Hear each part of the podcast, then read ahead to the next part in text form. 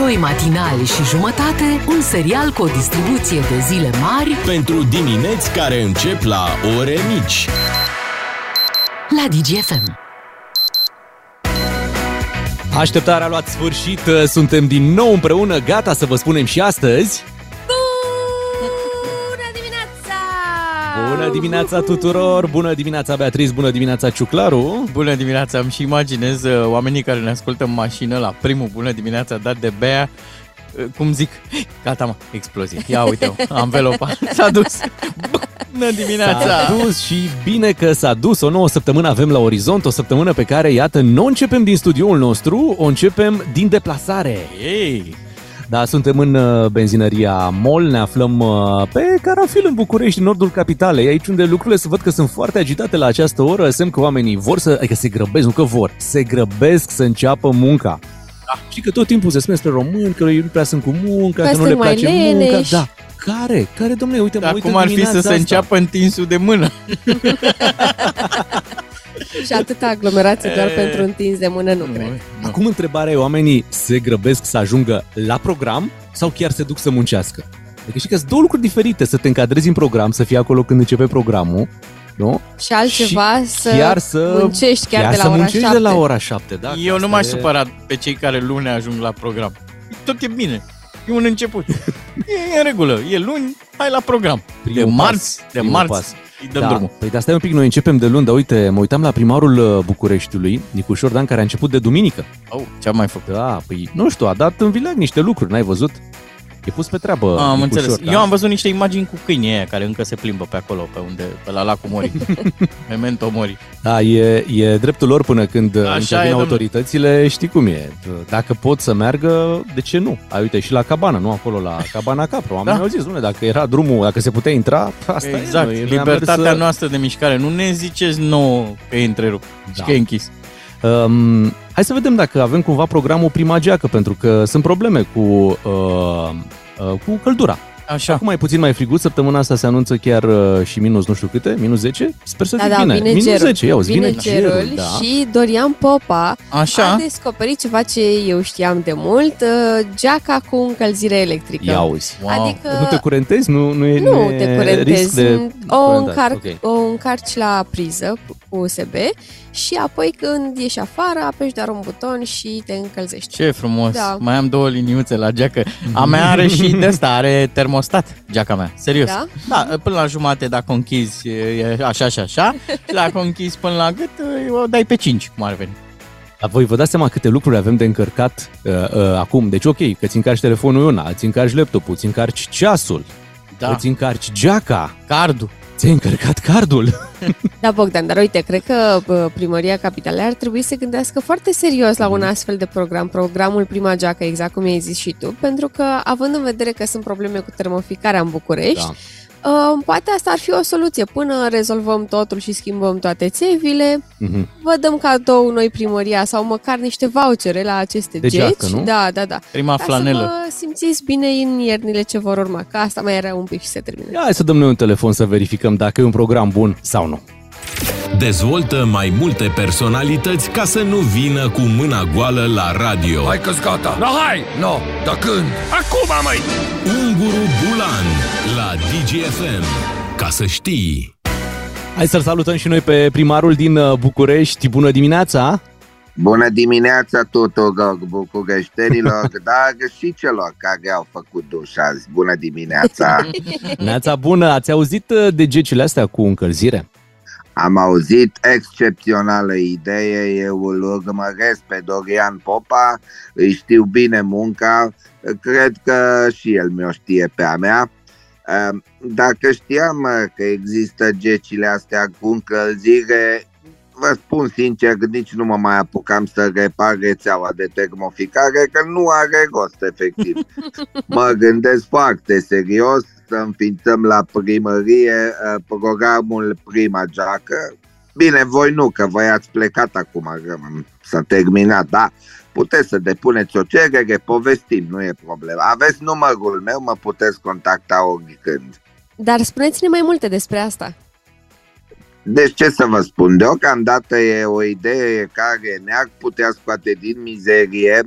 Am vorbit deja cu colega mea Clotilde Armand, mi-a promis că mă pune în legătură cu designerul vestimental francez uh, Gustave Chaud, care are o asemenea colecție de geci, se numește Jaca Calorifer. Uh, sunt similare cu cea lui Dorian Popa, diferența e că nu are un buton pentru reglajul temperaturii, ci efectiv un termostat din ala de calorifer e ascuns în buzunar cumva și din buzunar îți pot regla temperatura. Și sperăm să batem palma pe niște geci pentru că se știe bine că bucureșteanul gospodar își cumpără bara Golf 4 și iar, iar da geacă. Iar noi venim în sprijinul lor. Bine, nu voi că voi ați plecat de acasă, văd că da. E un pic răcit primarul. Uh, ajutorul va fi sub formă de cupon sau? Nu, o să-i spunem foarte simplu, adică bucureștenii vor putea să vină la ghișeul primăriei și să-și ridice indemnizația de geacă. Așa o să-i spunem, indemnizația de geacă și o să avem probabil și un program Rabla pentru geacă. Vii cu geaca ta Moncler, cel puțin, minim Moncler sau ceva cu puf de pinguin și noi îți dăm o geacă nouă și de două ori e diferența. Și adevărul e că altfel mergi ca bombardier în Cismigiu, iarna la 10 grade și altfel sună când agăți o gagică cu ce face fetele, căldurică, căldurică. Nu sună altfel, nu? Și vor aduce gecile astea pentru toți bucureștenii? E, stați, nu chiar că e scumpe gecile astea calori, calorifer, așa, primul venit, primul încălzit, așa va fi. Uh, o să fie, cum spunea poetul, iarna grea, o mătui mare, unii are geacă, alții n-are. O să dăm măcar o geacă pe familie și o fac ei poștă, ca tigările, știți cum se oh. face.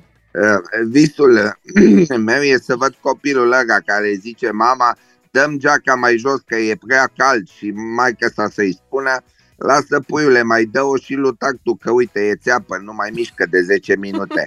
Va fi un mare succes, veți vedea, bucureștenii o să și doarmă cu ele. Bineînțeleg că și acum se doarme cu geaca, dar astea sunt detalii.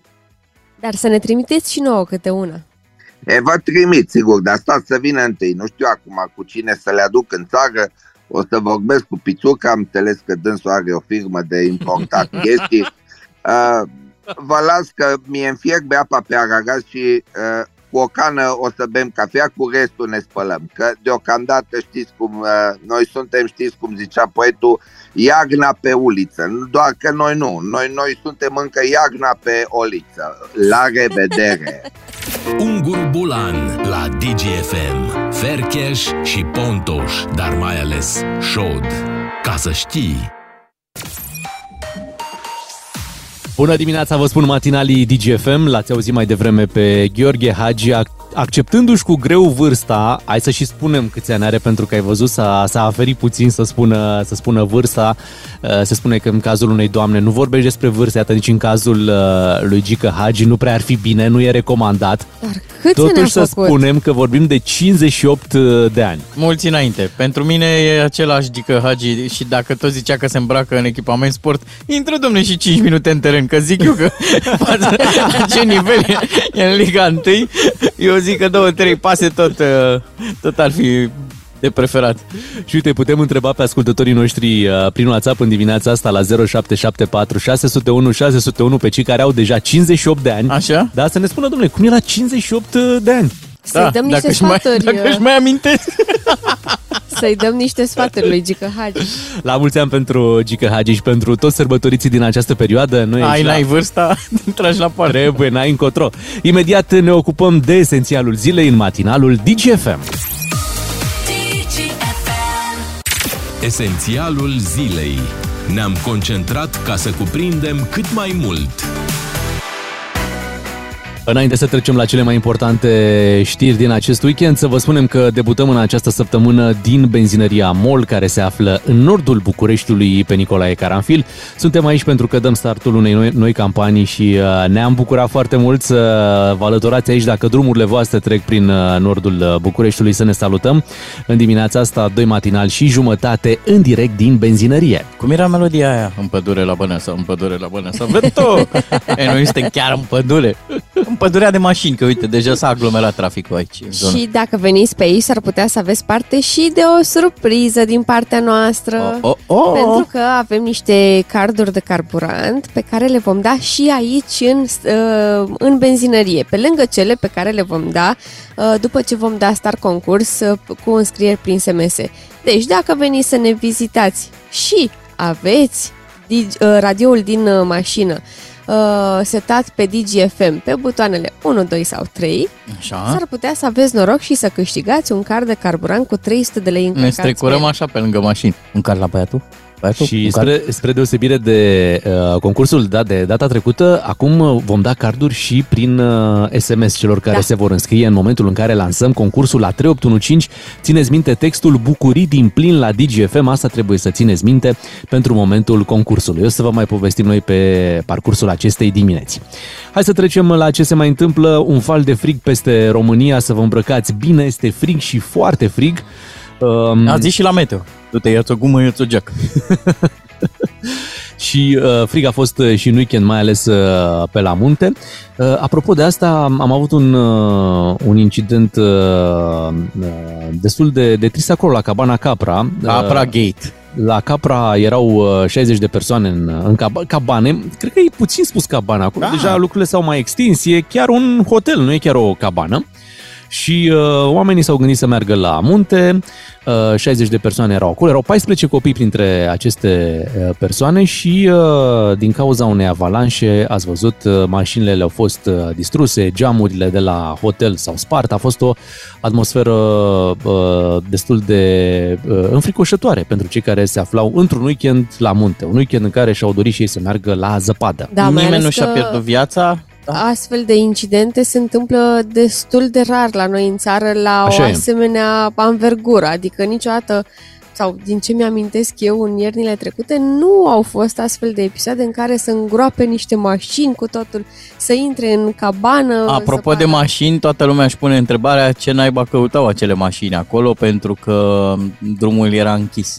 Este o anchetă în desfășurare în momentul de față și uh, autoritățile vor uh, afla dacă um, turiștii au încălcat legea ajungând acolo cu mașina, pentru că uh, sunt unele uh, voci care spun, din, din partea autorităților evident, care spun că acel drum era închis încă din octombrie. Pe hârtie. Pe hârtie. Era închis pe hârtie, Da. dar așa acolo, dacă îți făceai rezervare la cabană, oamenii și ziceau, treci, mergeți așa că... Haide, domnule. hai, Veniți aici, nu e nicio Sau problemă. Nu... Mai sunt unele persoane care, uh, dacă au văzut că drumul până la cabană este curățat, uh, înseamnă că pot urca. Nu e adevărat, pentru că pe acolo merg și angajații de la cabană, Aha. Aha. merg și oamenii de la salvamont. E normal să fie curățat, Da, că dar doar nu o uite, să meargă prin nămeți, A nu? fost primul weekend de februarie, mă gândesc că cabana a fost deschisă și în ianuarie, au fost atâtea weekenduri, atâția oameni care au venit acolo, nu și-au luat nimeni nicio amendă. Și înțeleg că cei Și- care au fost weekendul ăsta și care au avut mașini avariate, pe lângă această pagubă, au rămas și fără permis și cu amendă de 1000 de lei din După- partea autorităților. După încheierea anchetei, Mhm. uh, se va întâmpla asta dacă se va demonstra că au încălcat legea, da. S-ar putea și de la asigurări să aibă niște surprize. Uh, cu siguranță, dacă ești cu mașina pe un drum închis, greu de crezut că asigurările se vor grăbi să-ți plătească pagubele. Vom reveni însă la acest uh, subiect. Această capră. Uh, Să spunem până atunci că urmează o săptămână de vacanță. Dar nu pentru toți nu copiii, pentru toți atenție. copiii. Uh, unii elevi și copii de grădiniță uh, se bucură de astăzi de o vacanță, o vacanță nou apărută, durează o săptămână începând de azi și, în, uh, începând de azi și beneficiază elevii din Ilfov și Suceava. Săptămâna aceasta, atenție, Da. da. pentru că în săptămânile următoare, în funcție de fiecare județ în parte, mă rog, de fiecare inspectorat în parte, vor fi vacanțe pentru uh, alte școli. Da, anul ăsta cumva au... E un uh, concept interesant. Nou, da. Deci sunt trei săptămâni, uh, trei săptămâni una după alta ajuta și fiecare regiune, să spunem, uh, se încadrează uh, la o anumită săptămână. Unii pot avea acum vacanță, alții pot avea între 13 și 17 februarie și alții între 20 și 24 februarie. Da, dar copii, dacă vreți să vă jucați în rețea în această vacanță, trebuie doar cu cei de la voi din localitate. Da, nu merge, nu merge. Și atenție, se numește vacanță de schi. Deci Da. nu vacanță de Minecraft sau ce vă Ah, mai da. jucați voi. Da, vacanță de schi. Bine că avem puțină zăpadă pe la, pe la munte și probabil că ideea a fost luată uh, tocmai pentru ca lumea să nu se mai înghesuiască într-o singură săptămână. Știm cum era când era o singură săptămână de vacanță pentru toată țara Mhm. și toate stațiunile, stațiunile erau uh, arhipline. Dar pe de altă parte, uh, dacă tot s-a decis această săptămână de schi, vacanță de schi, există și niște beneficii pentru copii, adică niște reduceri la echipamentele de schi, niște reduceri acolo pe pârtie, poate niște gratuități. Stai puțin că ce spui tu acolo sunt pentru părinți. Reducerile sunt pentru Păi, părinți. da, pentru da, da. copii. Da, să le ia Înțeleg părinții, asta, domnule. Încurajezi sportul de iarnă, dar faci Eu ceva cred că în din sensul alocație nu e nici măcar un clăpar. ăsta? Exact, asta voiam să zic. Deci, practic, au dat o vacanță care se numește de schi. Da? Da? Și, sunt foarte, foarte puțini copii care pot beneficia de o vacanță de schi în adevăratul sens al cuvântului, pentru că schiul este un sport Este scump. așa, este. Dar Da. dacă părinții au vouchere de vacanță, cred că pot fi folosite la munte, da, Da, da, în da. săptămâna de schi. Uh, Și poți să te dai cu săniuța că nu o să întrebe săniuța, nimeni cu dacă nu punga te dai chiar, cu schiul. cu- Da, Da. e punga cu pungi acolo, o știți, acolo e Numai bună. Uf, de închiriere, centru de închiriere. Hai să trecem la un alt uh, subiect. De ieri a intrat în vigoare embargoul uh, pus asupra motorinei din uh, Rusia. Uh, Vom vedea dacă și la noi uh, va duce la scumpiri, pentru că cam asta se așteaptă. Însă, uite, avem uh, un, uh, un mesaj de la Ministrul Energiei, de la Virgil Popescu, care ne liniștește. A și scris pe, uh, pe Facebook că România este o țară care importă motorină, dar nu, nu există motive de îngrijorare. Spune că a purtat discuții cu toți mari importatori și concluzia este că fiecare și-a diversificat sursele de aprovizionare. Mhm. Când auzi un ministru că nu există motive de îngrijorare, e că te îngrijorezi un pic? Așa e. Sincer, n-am, Serios? n-am auzit niciodată un ministru care să dea un semnal uh, De îngrijorare. invers, de îngrijorare, spună domnul șef foarte Oh. nasol. Deci aveți grijă că niciodată. Uh, Pare că totul, totul e foarte bine, știi? Păi da, Niciodată nu vor fi probleme. nu mai ții minte pe aia cu România e o țară sigură? Da, păi da. Păi și n-a fost. Ba da, Da, doar de avalanșă ce trebuie să te mai ferești, în rest nu ai absolut, uh, și într-adevăr, de niște câini prin București. Aia. Dar în rest suntem în siguranță. Hai să notăm și că, uite, America a doborât sâmbătă balonul spion al Chinei, un subiect uh, despre care s-a tot vorbit săptămâna trecută. Baloane de mare altitudine care fac parte dintr-un program de spionaj chinezesc și care ajung în diverse colțuri din lume, bineînțeles, America fiind uh, și ea vizată, probabil prima țară vizată de aceste baloane de spionaj.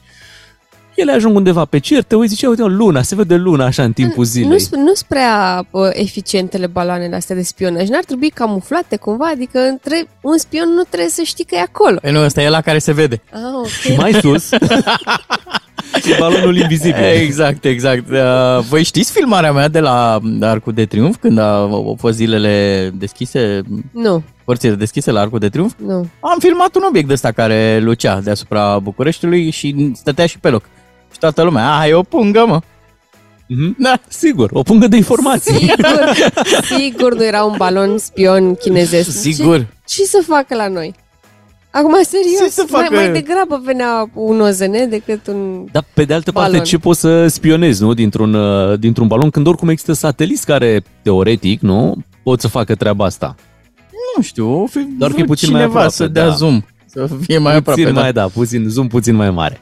Suntem uh, la 7 și 18 minute, vă spunem bună dimineața și vă reamintim că astăzi suntem în direct din benzinăria Amol care se află în nordul Bucureștiului pe Nicolae Caranfil. De fapt aici, în intersecția asta de la uh, podul din... Uh, uh, din zona de nord a Bucureștiului. Vă așteptăm aici până la ora 10. Avem premii, avem tot ce trebuie, carduri de carburant de 300 de lei.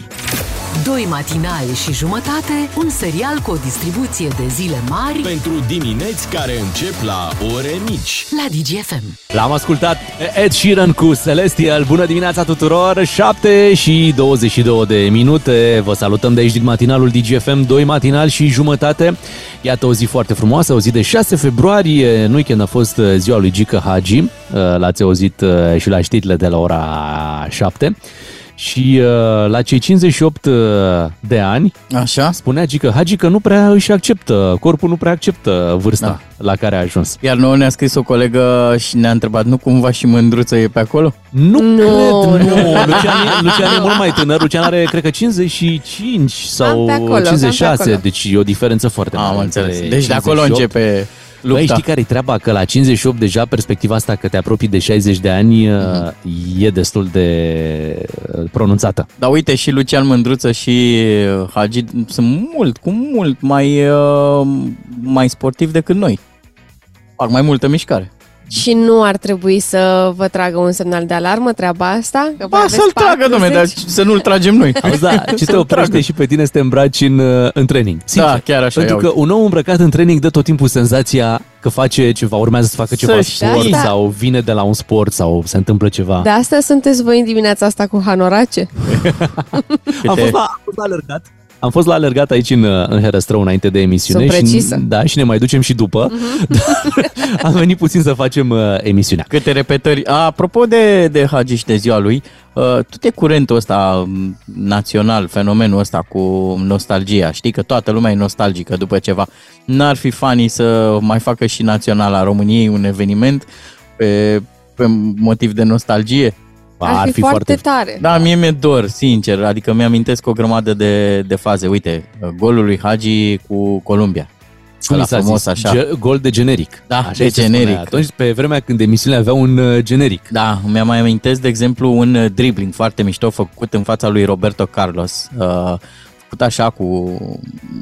Dă el mingea un pic până între picioare, așa, printr-o schemă, îl fentează pe Roberto Carlos, apoi se întoarce la el și face din mână. Aoleu, amărâtule, ce te-am driblat. Auzi, așa ne-am stabilit noi uh, vârsta la care România o să-i facă totuși statuie uh, lui Gică Hagi. Poate la 60 de ani Ar ar, fi fi frumos. cazul, Ar da. merita, ar fi sincer, frumos. chiar ar merita. Uite, hai să inaugurăm și noi, uh, să-i spunem așa, vorba zilei. Da? Uh, și avem aici o declarație chiar de la Gică Hagi. Ia ascultați. Când te naște, naște. Nimic Păi și neadevărat. zi dacă poți contrazice. Nu poți, uite, Beatrice urmează să, să nască și ea. Da? Și când naști, naști, Naști, normal, da, da. normal, normal. Uh, Așa că nu putem să-l contrazicem pe Gică Hagi, din potrivă. Chiar uh, vrem să insistăm un pic cu, cu urările, pentru că uh, ieri a fost, da, ieri a fost ziua lui uh, Gică Hagi. La mulți ani. I-am, i-am scris uh, uh, fiicei lui uh, pe pagina de Instagram la Kira Hagi. Am scris și eu acolo un la mulți ani. Bravo. Și ți-a răspuns? Uite, nu m-am Să uitat. te uiți Ia să, verific. Să Ia să vedem verific. dacă au venit. Um, știu de anii trecuți, așa că um, lui Gică Hagi nu-i place foarte mult și să iasă în față, mai ales de ziua lui, știi? Îi place să sărbătorească, dar așa, cumva discret. Um, sper că și-a păstrat, nu știu, preferințele muzicale. Știu că la un moment dat era fan uh, holograf. Ei, a, Da, da, da, da, da, da. da, e pe DVD-ul acela cu, cu retragerea, cu Gala Hagi. Exact. Sunt sunt piese de la, de la holograf, așa, Așa e, este. ai dreptate. Și uh, mi-aduc aminte de multe ori când venea ziua lui, era surpriza asta, o piesă de la holograf sau chiar mm-hmm. holograf sau se întâmpla ceva în uh, zona asta. 7 și 25 de minute, ne apropiem de știrile DGFM, imediat uh, vin știrile, iar bineînțeles uh, după știri ne întoarcem și noi să vă mai povestim ce se întâmplă în această dimineață, pentru că, iată, uh, vă reamintim, suntem uh, în direct din benzinărie, lansăm un nou concurs începând uh, de astăzi, N- uh, SMS-urile le așteptăm în momentul în care vom lansa concursul și țineți minte textul pe care trebuie să-l trimiteți. Textul, textul este Bucurii din plin la DGFM și vă așteaptă carduri de 300 de lei începând de astăzi, carduri de carburant, bineînțeles, pe care le puteți folosi în benzinăriile MOL. Iar, în plus, Așa. Așa, dacă aveți DGFM salvat în primele trei radiouri din uh, mașină, vă așteaptă premii și în benzinările mult, direct când veniți la pompă sau pur și simplu aveți o treabă prin benzinărie. Dacă vă întâlniți cu noi, cu colegii noștri, avem uh, câteva carduri de carburant puse deoparte pentru voi. Ai zis și de premiul cel mare? N-am, N-am zis. zis. Ah! Te aștept pe tine să zici. Păi premiul cel mare constă într-un card uh, care e un pic mai dolofan, așa are o broj, mă. E bine, un card bine crescut. Da, e un card care are carburant pentru un an de zile. Uh, valoarea lui este de 5.000 de lei. Așa pentru un 2023 care să vă meargă din plin. Revenim după știrile de la 7 și jumătate. Eu sunt optimist. DGFM. Vă salută matinalii DGFM, suntem în benzinăria MOL, se punem pe oameni în mișcare, dar trebuie puși și banii în mișcare. Da, corect, să circule. Este momentul Dă-le să o cheie. ascultăm pe Iancu Good, dar rămâneți cu DGFM. Bună dimineața! Fiți atenți aici, avem un, uh, un caz real, caz real uh, din uh, India. E un Ce s-a câștigător la loto, dacă mă întreb. E aproape un câștigător la loto, depinde, adică omul clar, clar norocos, dar trebuie să știi să fii antrenat pentru noroc, așa, normal te lovește, deși poate lovi norocul, Așa. dar dacă tu nu ești pregătit, Da. te ia cu rău și s-a dus totul, deci nu, nu. Fiți atenți aici, deci un elev uh, din clasa a 12 din uh, India, chiar din estul Indiei, nu o să vă spun chiar de unde e ca să Că nu, îl știm. Da, nu avem niciun secret până la urmă. Omul s-a dus să dea examen, da? Și când a intrat în clasă, el nu știa cum va, cu cine va da examen, probabil că erau împărțiți, habar n-am, din mai multe clase. Da. Uh, cum a intrat în clasă? Deci a făcut primul pas în, în clasă, băiatul a leșinat, deci l-au luat frumos uh, de pe jos și vă veți întreba sau veți presupune, bă, emoțiile. Așa. Deci avea niște emoții Nu- nu se picase putea, pe subiect. Nu, nu picase pe subiect. Doar că e posibil să, să fie altul uh, motivul pentru care a leșinat. Pentru că el în momentul în care a intrat în, uh, în sala respectivă și-a dat seama că a intrat uh, într-o sală unde erau, țineți-vă bine, Așa. vă țineți, da? 500 de fete. Poftim? Oh. 500 Wow! de fete. Eu am văzut filmul ăsta, pe toate le chema Dana. Aici că Dana, Dana, acolo, Dana, aici, Dana. Îți dai seama. Uh, problema e că a făcut și uh, a avut și efecte adverse de la, de la această uh, situație. Uh, mătușa a intervenit și a spus că a făcut uh, febră și a fost uh, transportat de urgență la spital. Săracul. E școală, mă, e școală. Asta o făceam și eu cu... Leșinai când vedeai fete? În primul rând, eu am fost la clasă de filologie, erau foarte multe fete Da. și uh, rolul vulnerabilului e cel mai bun. Ăsta nu face nimic, mă. E cu minte. Ia uite-l, ia uite, să face rău. Bogdanel, vino cu aceste protejăm. Noi știm, uh, adică în, în România e vorba aia, între două nu te plouă. Bă, Ah, da, două, adică nu da. e, știi, aici 500. 500. Deci între 500 nu poți zice nu te plouă, nu te ninge, n-ai, deci totuși. Da. Îți dai seama, Dar ce-ar fi săracul zis că- băiat, când s-a Ah, trezit vai. în mijlocul fetelor. Ah, săracul, da, ia uite-le, mă. E un copil, Ciuclar, e Hai, un mă, copil. clasa 12-a. Nu contează. Of. Bine, Da. uh, nici nu cred că a, a reușit să le numere pe toate. El a leșinat instant cum a intrat în, uh, în clasă. Uh, înțeleg că avem și niște reacții, nu? De Ia. cum a reacționat ea. Asta făcea înainte sau după? Bă, cred că asta a fost prima, prima lui reacție. Când a intrat în clasă și a văzut uh, uh, i- 500 de fete care, bine, nu l-așteptau pe el. Așteptau să înceapă examenul. Dar s-a nimerit să fie acolo. da, da, pe de altă parte, adică, sincer, eu nu văd condiții mai favorabile. Adică, ai fi vrut 500 de băieți? Nu. Nu. Uh, se știe clar, bănuiesc că și în India se aplică treaba asta, fetele sunt mult mai conștiincioase. Exact, Da, poate, mulți s-ar, ani, exact, poate s-ar exact. fi simțit mai confortabil cu 500 de băieți Nu e adevărat, lângă el. nu e adevărat. Acolo între 500 de fete clar ar fi fost, dacă reușea să rămână fără să leșine uh, răsfățatul uh, examenului, adică l-ar fi ajutat, i-ar fi Da, șoptit, i-ar da. fi... Sunt convins, din 500, măcar 100 s-ar fi oferit să-l, uh, să-l ajute și tot era, tot era ok. Eu făceam imediat schema aia cu e ziua mea, fetelor. Haideți să vă dau câte o bombonică, ne pupăm frumos. Aveai 500 de bombonele la Da-te tine? împrumuți o dată în viață.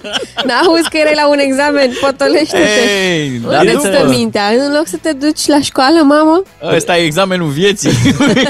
Școala pe care vieții. el săracul l-a picat. Vă Of, dați seama că prin el a- leșin. a leșinat înainte să poată să dea examenul. Deci a pierdut examenul. Da. Hai să ne imaginăm și cum au reacționat fetele când l-au văzut, îți dai seama? यादों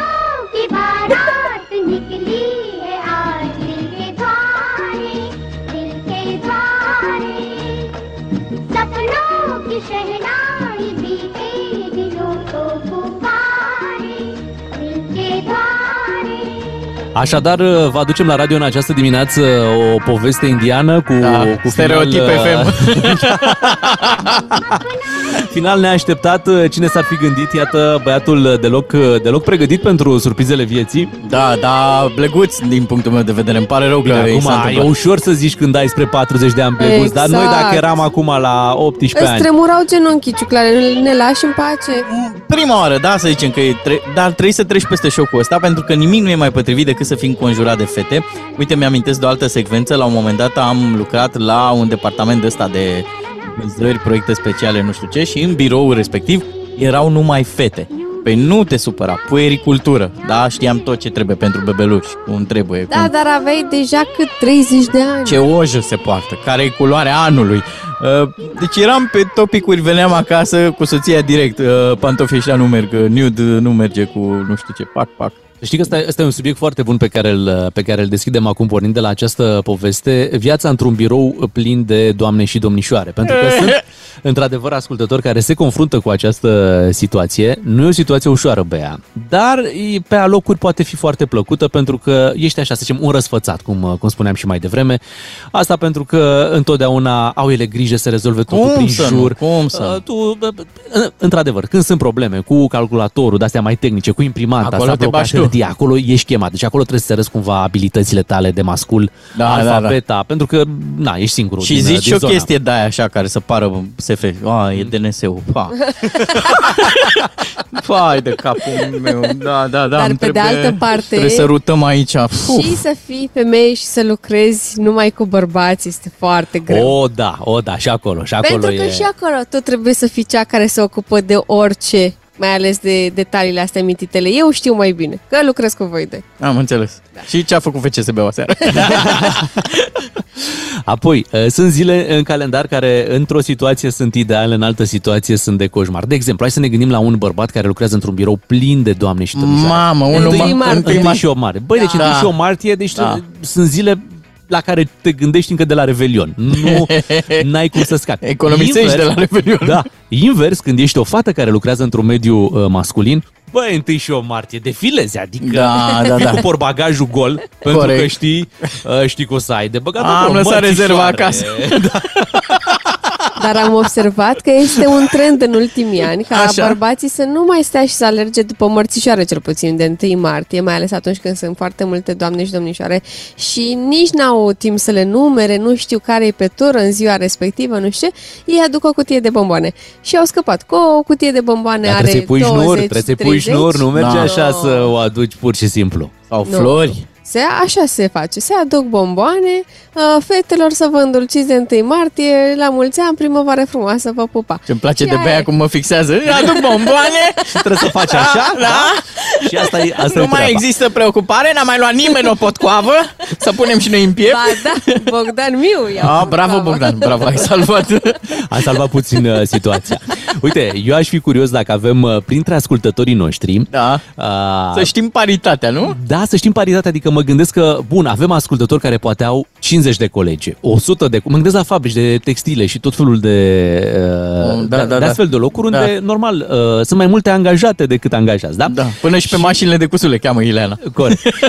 Așa că aș fi curios uh, dacă avem vreun ascultător care uh, se laudă cu, nu știu, un număr ăsta impresionant uh, de doamne și domnișoare pe care le-au, uh, le-au colegi. Nu știu, 50, 100, 150, 200. Și vedeți că nu merge să spuneți că aveți o colegă care face cât 50, da? Da, Da, nu, nu merge, merge, nu merge. nu merge. Uh, numărul de WhatsApp unde ne, vă puteți lăuda este 0774 601 601. Din momentul ăsta vă așteptăm mesajele. Chiar suntem curioși să descoperim dacă avem astfel de ascultători și bineînțeles să ne povestească un pic cum e la astfel de ocazii, de la 1 martie, la 8 martie. Cum e dacă- la team building Da. Da, Și dacă uh, au fost vreodată în situația de a fi pe pasul de a leșina, da? Cum da, s-a da. întâmplat. Dacă ați fost vreodată ostracizat Da. de colege Poate vă întrebați, uite, poate oamenii au nimerit în mijlocul discuției și se întreabă, băi, dar de la ce, de la ce discută de, de treaba asta? Păi uite, am pornit de la un elev din, uh, cla, din India, din clasa 12 care s-a dus la examen uh-huh. și avea acolo 500 de colege Da, a dat examenul maturității, cum Băi, s-a și zis omul a leșinat, n-a putut să facă față unei astfel de, de situații. L-a luat cu rău. Huh. Bun, 0774 601 601. Hai să vedem care este situația din teren în uh, România. Abia așteptăm să citim uh, mesajele voastre. Vă reamintim, suntem în această dimineață în benzinăria MOL. Ne pregătim să dăm uh, un premiu imediat. Dacă aveți DGFM în primele trei radiouri salvate în mașina voastră, ar fi bine să ne întâlnim în următoarele 15 minute aici în benzinăria MOL care se află pe Nicolae Caranfil în București și să vă premiem. Mult succes la concurs uh, și așteptăm mesajele voastre. Bună dimineața! L-a luat un pic valul. Doi matinali și jumătate, un serial cu o distribuție de zile mari Pentru dimineți care încep la ore mici. la DGFM. Bună dimineața din matinalul DGFM, sunteți cu Beatrice, cu Ciuclaru și cu Miu. Ne începem săptămâna în benzinăria MOL din nordul capitalei, pe Nicolae Caranfil. Aici suntem și ne putem saluta cu cei care se află în trafic și ascultă DGFM în această dimineață. Și vă așteptăm cu surprize dacă veniți aici și alimentați sau doar dacă veniți și vreți să ne vizitați și aveți setat DGFM pe butoanele 1, 2 sau 3 de la radioul din mașină, vă alegeți cu un card de carburant. Da, în plus și condițiile meteo sunt excelente, ați auzit, fulguială. Nimeni nu se poate teme de această expresie. Când auzi că e fulguială, adică e ceva așa, o românească. Nici nu ninge, parcă a stat, parcă a nins, nu știi. Ne mi-a Fulguie- plăcut cum a zis Bea, vă așteptăm cu surprize și trebuie să specificăm surprize plăcute, pentru că uite, de surprize au avut parte și cei care au mers la Cabana Capra. Da, acolo n-a fost fulguială. Da, acolo, acolo a fost, fost chiar avalanșă. o treabă mai serioasă și imediat o să vorbim și noi despre zăpadă, despre ninsori, unde va prins zăpada, ce ați făcut, pentru că uh, se tot întâmplă astfel uh, de situații uh, și atunci, uh, na, Uh, trebuie să știu un pic cum uh, reacționezi, fie că vorbim de un drum mai greu pe care l-ați făcut pe zăpadă sau poate de situații de astea în care uh, zăpada va crea probleme, vorbim imediat aici în matinalul DGFM. Bună dimineața tuturor! Mai devreme vă întrebam uh, dacă v-ați confruntat cu astfel de situație cum a pățit săracul, săracul indian care s-a trezit într-o sală de examinare cu 500 de fete și a leșinat uh, din cauza uh, acestui uh, număr impresionant. Uh, și le-am zis și fetelor, uh, mai au o senzație de omor. V-am întrebat uh, pe WhatsApp la 0774 601 601. Hai să vedem uh, pe aici prin țară cine se confruntă cu astfel de situație, cine are cele mai multe colege și am primit uh, câteva mesaje foarte interesante la numărul nostru de WhatsApp 0774 601 601. Ia să auzim. Eu lucrez într-o multinațională de aproximativ 1800 de angajați, iar în fiecare an cumpăr peste 50 de mărțișoare. Pentru că la început cumpăram cui credeam eu că trebuie să dau și tot timpul uitam pe cineva.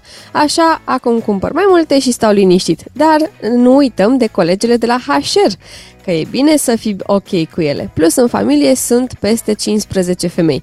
Soție, fică, mamă, mamă, soacră, mătuși, cumnată, soră și așa mai departe. Adevăratele resurse umane. Sunt Marian din Râmnicu Sărat, lucrez în, uh, într-o fabrică de textile unde sunt în jur de 100 de femei și nu mă plouă. Foarte Bun. frumos. Dar ai avut vreodată dreptate? Salut la Dacia, departamentul Vopsitorie. Da, Atenție! așa, da, da. Sunt mai multe ca la examen, cam 650. Ne spune Wow, George. 650 de colegi Mamă. la vopsitorie. Voi vă dați seama ce este acolo? Știm și cum îl cheamă? George. George, George. din Argeș. Bravo, George, George. George, unde, unde e la crăpătura asta? Un mai dă, da, trebuie să mai dea o mână. nu e bine, nu e bine, George, nu culoarea asta, nu. Bună dimineața, sunt din Brașov, de 13 ani lucrez cu 195 de fete. Superb, Bravo. superb, da. Mult! Coafiura rezistă. Care ați avut noroc că ați avut. Bravo. E clar. Uh, apropo de noroc, hai să ne mutăm la subiectul din weekend uh, de la Cabana Capra, pentru că și acolo putem vorbi totuși de uh, puțin noroc, nu? Pentru că, ok, e ghinion că a venit avalanșa, dar e totuși noroc că uh, oamenii au scăpat uh, în viață. Teferi, da. da. Și, uh, ok, sunt pagubele materiale, sunt mașinile total neplăcut și uh, asta e clar. Dar uh, trebuie să vedem și partea plină, nu? A paharului, faptul că nu vorbim de victime, oamenii au fost salvați de acolo și Au fost și coborâți, da, între da, timp. E o întâmplare despre care nu auzi des în România, o avalanșă care să producă pagube semnificative, așa cum iată s-a întâmplat uh, în acest weekend acolo. Oameni care s-au dus să m, petreacă un weekend la zăpadă, pentru că vedem, na, zăpada nu prea o găsești așa pe oriunde, trebuie să urci un pic, trebuie să mergi la, la munte sus ca să te întâlnești cu zăpadă și să te bucuri de un weekend cu zăpadă, doar că acolo, ce să vezi, drumul era închis, în acte. Păi- Închis din octombrie. Așa se închide Transfăgărășanul. Din octombrie sunt niște perioade destul de Dar stai clare. să ne înțelegem, nu era închis doar în acte, există și niște indicatoare care Clar, dar anunță din moment ce au lucrul putut, ăsta. Sunt indicatoare, dar mulți au plâns că n-au știut pentru că nu era o barieră. Domne, ai un indicator pe stradă, dacă nu uh, ai altceva, un semafor, nu te uh, ghidezi după indicatoare, nu Da, asta și- respecti? Știrea cu închiderea Transfăgărășanului e una dintre cele mai prezente în spațiu public de la noi. Adică În și fiecare toamnă se închide Transfăgărășanul și se știe și în fiecare început de vară se deschide Transfăgărășanul și se anunță mereu pe toate canalele. Dar ce să vezi, cabana rămâne ca e cabană, bun, zicem noi cabana, dar acolo, e, din moment ce erau 60 de, de persoane cazate, e spre un Erau hotel. și copii, da, Da, e prezenți. spre un, spre un hotel, așa ce se întâmplă la Capra. Și uh, cabana era, e și este deschisă pe tot parcursul uh, anului. Da. Da. Unde te întrebi, poate să apară ușor întrebarea și cum ajungi acolo, nu? Dacă drumul e închis, Păi, dar cabana eu îți sau pot- hotelul este deschisă. Îți pot spune din experiența proprie din alte zone, adică ce se întâmplă când uh, nu e drum sau când e foarte greu de, de ajuns la, la cabană, cabanierul sau cei care au, organizează Corect. acolo cazarea te anunță că au ei mijloace proprii. Ce înseamnă mijloace proprii? Există probabil o șenilată, există snowmobil cu care se poate coborâ pentru a lua turiștii dintr-un anume punct până unde se termină accesul, știi? Și de acolo ești preluat și dus la spațiu de cazare. Pentru că am auzit inepția asta, multă lume spune, domnule, dacă era deschis, de ce mă era deschis dacă nu poate ajunge Da, lumea? de ce era deschis la cabană? Pentru că, în principal, la cabană e mai mereu deschis, pentru că mai există oameni care fac trasee, na, că nu e obligatoriu să ajungi cu mașina, Pe de dacă altă- un loc e deschis. Pe de altă parte, te-aș întreba de ce utilaje ar fi nevoie pentru a transporta 60 de persoane cu bagajele aferente și asta, atenție, de la o distanță destul de mare, pentru că drumul e închis mult mai jos. Da, șase drumuri a câte 10, nu știu, zic 10 și eu. cu ce? Zici și mie o mașină care să meargă pe un drum de munte închis, care să poată să Da, transporte știu, dar 10 persoane, nu, asta e- care cele 10 persoane trebuie să se sincronizeze, să ajungă de acolo de unde să fie preluate la aceeași oră, astfel încât uh, să fie un transport organizat. Hm? Cum, cum, cum poți să faci treaba asta? Păi, oricum n-au făcut-o, adică discutăm discuții, știi? Treaba era așa, aveam, aveam un drum închis, da, teoretic nu ar fi trebuit să fie acolo în parcarea respectivă mașini. Bravo. Da. Practic se dau amenzi. Nu? Mm, Deci mai mult putem nu. merge și atunci, da. Uite, mergem că nu se... Cei drept niciodată nu s-a Nu întâmplat s-a întâmplat uh, nimic, uite. știi? Și pe principiu, Până când se întâmplă. Pe principiu nu s-a întâmplat nimic, se întâmplă odată și după aceea se dau amenzi. Uh, Bineînțeles, uh, sunt luate măsuri, lucru care se întâmplă uh, zilele acestea. Uite, ne scrie un ascultător că închiderea Transfăgărășanului este o glumă. În fiecare an se închide până la kilometrul 104, dar nu există acest indicator la Piscul Negru. Uneori, după Cabana Capra, se blochează drumul. Stai că uite, am și eu de pe blogul lui uh, Vasilescu, mi-am selectat încă de aseară un comentariu și uh, o să-l parcurg. Pe partea dinspre Sibiu, Transfăgărășanul se închide cu 2-3 parapeți de beton, tocmai pentru a limita șmecherii. Pe partea argeșeană de la Piscu Negru este districtul Drumul Naționale. Teoretic nu se mai bagă lama în sus, dar nu se blochează fizic accesul deoarece mai sus există punct de permanență, Salvamont Argeș, Cota 2000. Cum aproape toate acțiunile de salvare din creastă pe acea zonă sunt operate de echipa de la Cota 2000, nu ai cum legal să blochezi drumul. Chiși cine mai beneficiază însă de asta.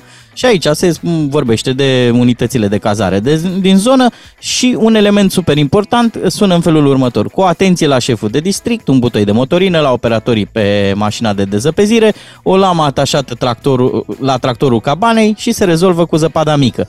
Dacă e freză, nu se mai bagă nimeni atunci se auto-închide drumul, adică e de la sine înțeles că nu se circulă. Salvamontiștii urcă și coboară pe jos sau cu snowmobilul, patronii pun înapoi denumirile de cabană și anunță turiștii că accesul auto este până la Piscu Negru, iar de acolo vor fi preluați cu mijloacele de transport adecvate. Când se poate însă, se transmite că drumul e curățat și să urce. Nu e nicio problemă. Iată că am mai primit un mesaj de la o ascultătoare pe WhatsApp la 0774 601 601. Bună dimineața! Acum 3 ani, fix în aceeași perioadă, am fost la Capra. Nu mai trebuie zăpadă. Când vorbești pentru cazare și întrebi dacă este deschis, ei spun așa, este închis, dar noi deblocăm. După cabana lor, spre Bâlea, există barieră. Da, mă, da, adică dacă oamenii curăță drumul și totuși există interdicție, asta nu înseamnă, nu e o invitație să mergi da, cu mașina. normal, normal. Pentru că drumul ăla trebuie să fie deschis și curățat pentru echipele de salvamont, pentru oamenii care lucrează la cabană și așa mai departe. Bun, și v-aș întreba atunci, dacă voi spuneți că e asigură transportul la cabană și că nu e o invitație de a urca până sus, unde anume pe Transfăgărășan, în sezonul uh, de iarnă, îți lași tu mașina, uh, vor, vorbim atenție de 60 de persoane, deci mai să zicem să împărțim la 2, deci să zicem 30 de mașini 25 de mașini. Unde anume pe Transfăgărășan poți să lași iarna 25 de mașini? Unde este acea parcare sau acel loc unde oficial sau legal poți să lași mașinile și să fii preluat de acolo? Nu știu, dar uite, tocmai am aflat răspunsul că nu e cel mai inspirat loc să lași chiar la cabană. Asta da. Pentru că, uite, se poate întâmpla o avalanșă. Bun. Uh, Una peste alta e clar o treabă românească, da? Da. Dacă se întâmpla când ei erau la mașini, da? Dacă se întâmpla când se își dădeau jos bagajele, da, și urmau să intre cu copiii în uh, cabană. Se putea întâmpla? La munte Da, se Avem poate noi întâmpla, vreun control? Se N-avem. poate întâmpla o avalanșă în orice moment. Puteau să nu vină cu mașinile, să fie un transport organizat uh, cum uh, s-a tot vorbit, ei să fie pe acolo, pe lângă cabană, într-o acțiune așa de iarnă, să, nu știu, habar n-am, să Da, da, joace da. în zăpadă și să fie surprinși de această avalanșă. Se întâmplă astfel de lucruri. Din fericire, nu a fost cazul, erau în cabană și uh, au supraviețuit uh, cu toții.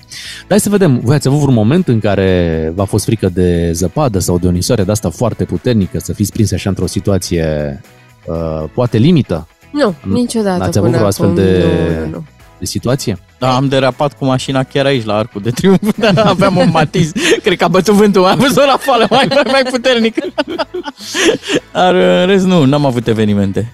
Dar uite, îmi povestea mama mea pen- că atunci când era mai mică, v-am zis că ea a, lu- a copilărit aici lângă București, la uh, Lipia. Îl- cât sunt? 30-40 de kilometri până la Lipia. Și uh, au fost niște ierni atât de grele încât tataie, când se trezea dimineața, trebuia să facă tunel prin zăpadă ca să poată să ajungă în grădină și să dea de mâncare la găini și să poată să meargă să ia uh, ce mai aveau ei nevoie, o apă, o ceva uh, de prin curte. Où sont le niège d'antan? Așa e. Da. Uite, eu am avut două situații așa mai uh, la limite, să zicem, pe zăpadă. O dată cu prima mea mașină, care nu era o Matiz, era un Tico. Aha. Băi, și să mergi cu, cu, cu Tico în condiții de iarnă, cum era atunci, vorbim de anii, nu știu, Se pare că amândoi am avut, 2004. am avut mașini de-astea rest. Se dau rest la, la cumpărături. Așa. Băi, și în primul rând că pe vremea aia nici nu erau obligatorii anvelopele de iarnă, nici nu știu cu ce. Eu cred că erau de vară. Da, da. Nu cred că se punea problema de, de altceva. Și era într-adevăr o provocare. Deci să mergi cu, cu Tico prin zăpezile care erau uh, în București și pe drumuri național, nu neapărat în București, că mai ieșeam cu el și din, uh, din oraș, era tot timpul o provocare. Ai rămas blocat? Mm, Da, da, e- îl împingeai foarte ușor, adică La în buzunar. era o mașină de, nu știu, 7-800 de kilograme, ceva de genul Da. ăsta. Im, im, im, E adevărat. O puteai împinge imediat și, și ieșeai de acolo. Știi care e cel mai periculos drum? Ăsta de l-ai făcut recent, uh, încolo spre, spre Bărăgan, între Buzău și, și Brăila. E... Da, pe, pe ăla vreau să-l, uh, să-l nominalizez și acum pentru că l-am făcut weekendul trecut când era zăpadă multă și într-adevăr n-a fost tocmai confortabil să mergi pe un drum unde viscolul chiar își face de cap și într-o astfel de situație conduci foarte, foarte greu, adică te și obosește, e un drum care te obosește. Corect. Chiar dacă au dezăpezit, chiar dacă, să zicem, uh, condițiile sunt de siguranță, um, după 60 de kilometri, cum am făcut între Slobozia și Brăila, sau 70 de kilometri, deci ajungi efectiv rupt de oboseală Corect. după numărul ăsta de, de kilometri. Să avem uh, drumuri bune, fără incidente, fără avalanșe, iată, un nou pericol în România, atenție la avalanșe și uh, hai să sperăm că nu se va mai întâmpla, cel puțin în sezonul ăsta, așa ceva și că poate data viitoare vom fi un pic mai bine pregătiți pentru astfel de situații. Suntem în benzinăria MOL, vă așteptăm în continuare aici, imediat vom lansa și concursul pentru cei care ne ascultă departe de București. Avem carduri de carburant pe care le dăm începând de astăzi. Iarna nu-i ca vara? Ați ajuns și voi la concluzia asta? Bagă norocul în viteză. Cu DGFM câștigi carburant pentru tot anul și carduri pline cu combustibil. Ca să știi, Așteptarea a luat sfârșit, da, da, lansăm chiar acum uh, concursul ai zilnic verde la carduri de carburant de la MOL Evo Plus cu triplu efect și dacă bagi norocul în viteză la finalul campaniei noastre poți câștiga combustibil pentru tot anul. Vorbim de un card de carburant de 5.000 de lei. Este momentul să vă înscrieți la concursul nostru chiar acum cu un SMS la 3815 cu textul Bucurii din plin la DGFM. Poți câștiga un card de carburant în valoare de 300 de lei dacă trimiți acum SMS, iar dacă nu vei câștiga, vă spuneam că până la finalul campaniei intri automat în cursa pentru premiul cel mare, adică carburant pentru un an întreg, un card în valoare de 5.000 de lei. Să recapitulăm elementele pentru a vă înscrie în acest minunat concurs. SMS-ul e foarte simplu. 3, 8, 1, 5. Am Ar zis. trimis doar acum în momentul Da. în care facem înscrierea. Asta este infor- uh, foarte important. pentru a Parola câștiga de intrare. Un, un premiu. Uh, Parola bucurii din plin la DGFM, asta trebuie să scrieți în mesaj. Și de aici mai trebuie să funcționeze puțin și norocul, nu? Exact. Iar noi o să vă premiem cu acest card de carburant în valoare de 300 de lei și dacă n-ați câștigat astăzi, poate veți fi câștigătorul acelui mare, mare premiu. Sunt doar 5 minute în care vă puteți înscrie. 5 minute din acest moment, SMS la 3815 cu textul pe care tocmai l-am anunțat puțin mai devreme. Beatrice, ai reținut textul? Am reținut, Da, care normal, bucurii din plin la DGFM și aș vrea să știe ascultătorii că pot câștiga la noi în emisiune, la, uh, se pot înscrie și la Ramon Cotizo și la Vlad Craioveanu și nu uitați de cardurile din benzinărie. Dragi bucureșteni, pentru că acum ne adresăm bucureștenilor că astăzi suntem într-o benzinărie din București. Asta da? separat de înscrierile prin SMS, să Da, spunem da, treaba da. asta. Dacă veniți astăzi la benzinăria MOL din uh, Nicolae Caranfil, ne găsiți aici și puteți câștiga un card de carburant cu 300 de lei. Adică îl oferim pe loc. Da, pe loc. Excelent. Acum câștigați.